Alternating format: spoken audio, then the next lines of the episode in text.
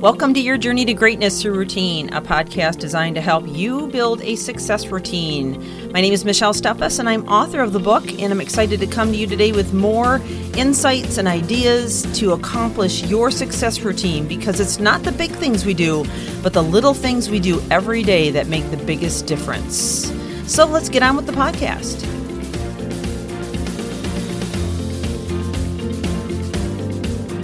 Welcome back to the podcast. Are you a victim or a victor? And right now, we are on an incredible list of feelings that are common to victors. And so this is kind of like the crown jewel of the entire series.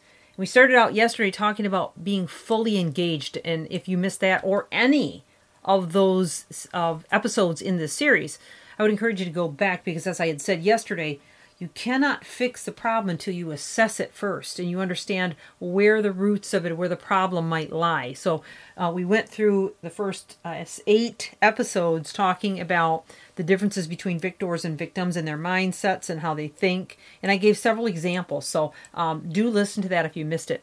And so now we are into this great list of feelings that are common to victors. And the next one on the list is joy. Now, you might hear that word and go, oh, yeah, right. You don't know my life. You don't know how far I've gotten in over my head. You know, how many of those things you said on that list that make me a victim. I got such a long way to go. Joy is so far off in the distance. I don't know if I'll ever see it. And if that's where you are, don't beat yourself up. Look, don't feel like that's an impossibility. It is not an impossibility. It has to start somewhere, right? Someday. And the question that I want to ask you is, do you want to be in this state right now that you're in? Do you want to be in this state 2 years from now, even a year from now, 5 years from now? Do you want to stay in this state? Because I bet you your answer, if that's where you are, is no, you don't. So we have to start somewhere. All of us have to start somewhere. Why not be now? Why not be today? And as you go through it and you really start to pick it apart and work on it day by day and adapt new routines, new habits, new behaviors, slowly but surely you'll start to see joy crack through the darkness. And it'll become more and more prevalent. But joy is a key piece to someone who has a victor mentality.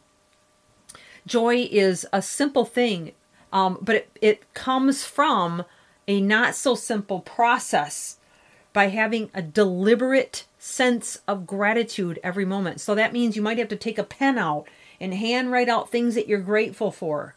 And at first it'll feel begrudging, but eventually it'll get easier and better. And you'll start to really hone in on those feelings of gratitude. It may mean that you need to start writing out affirmations and really feeling them when you say them, not just saying them, but feeling them. I am amazing. I am strong. I am doing well. I am smart. I got this. I succeed at everything I set my hands to do. I have favor that surrounds me like a shield. Those are the kinds of affirmations that are going to make an impact on you. If you say them like I just did, with incredible passion, like you really, really believe it. Because it's only when you create the feelings that you're going to see the difference, okay? And that's true, because think about a tragedy that's happened in your life. I mean, we can use 9/11, we can use anything you want where there's been a tragedy in your life. Chances are you remember it just like it was yesterday, very clearly, because when we attach strong feeling to action, it creates a stronger neural network, okay, than just the day-to-day whatevers. Like you may not remember what you ate for lunch yesterday. That didn't have a lot of feeling to it, right? But maybe there again, it did. If you were meeting a loved one that you haven't seen in a long time, or maybe if you had, something happen to you where you were able to be in a place you've never been before and you're super excited to be there, then you'll remember it, right? So those strong feelings are critical. And so these are the kinds of things that can begin to build joy into your life. And then remembering your successes, writing down your victories, writing down your strengths, writing down your accomplishments, your affirmations. This is where journaling can really, really help you. And as you continue to make records of these, and the reason I keep saying writing is because when you handwrite something, you turn on centers of your brain that can't be turned on any other way but that way, okay? And it's like almost like putting turbo boosters on your neural networks if you're growing them, right? So write these things down and begin to go back over them again and again and start to really rewire your brain to think joyful thoughts, even if you're in a muck right now.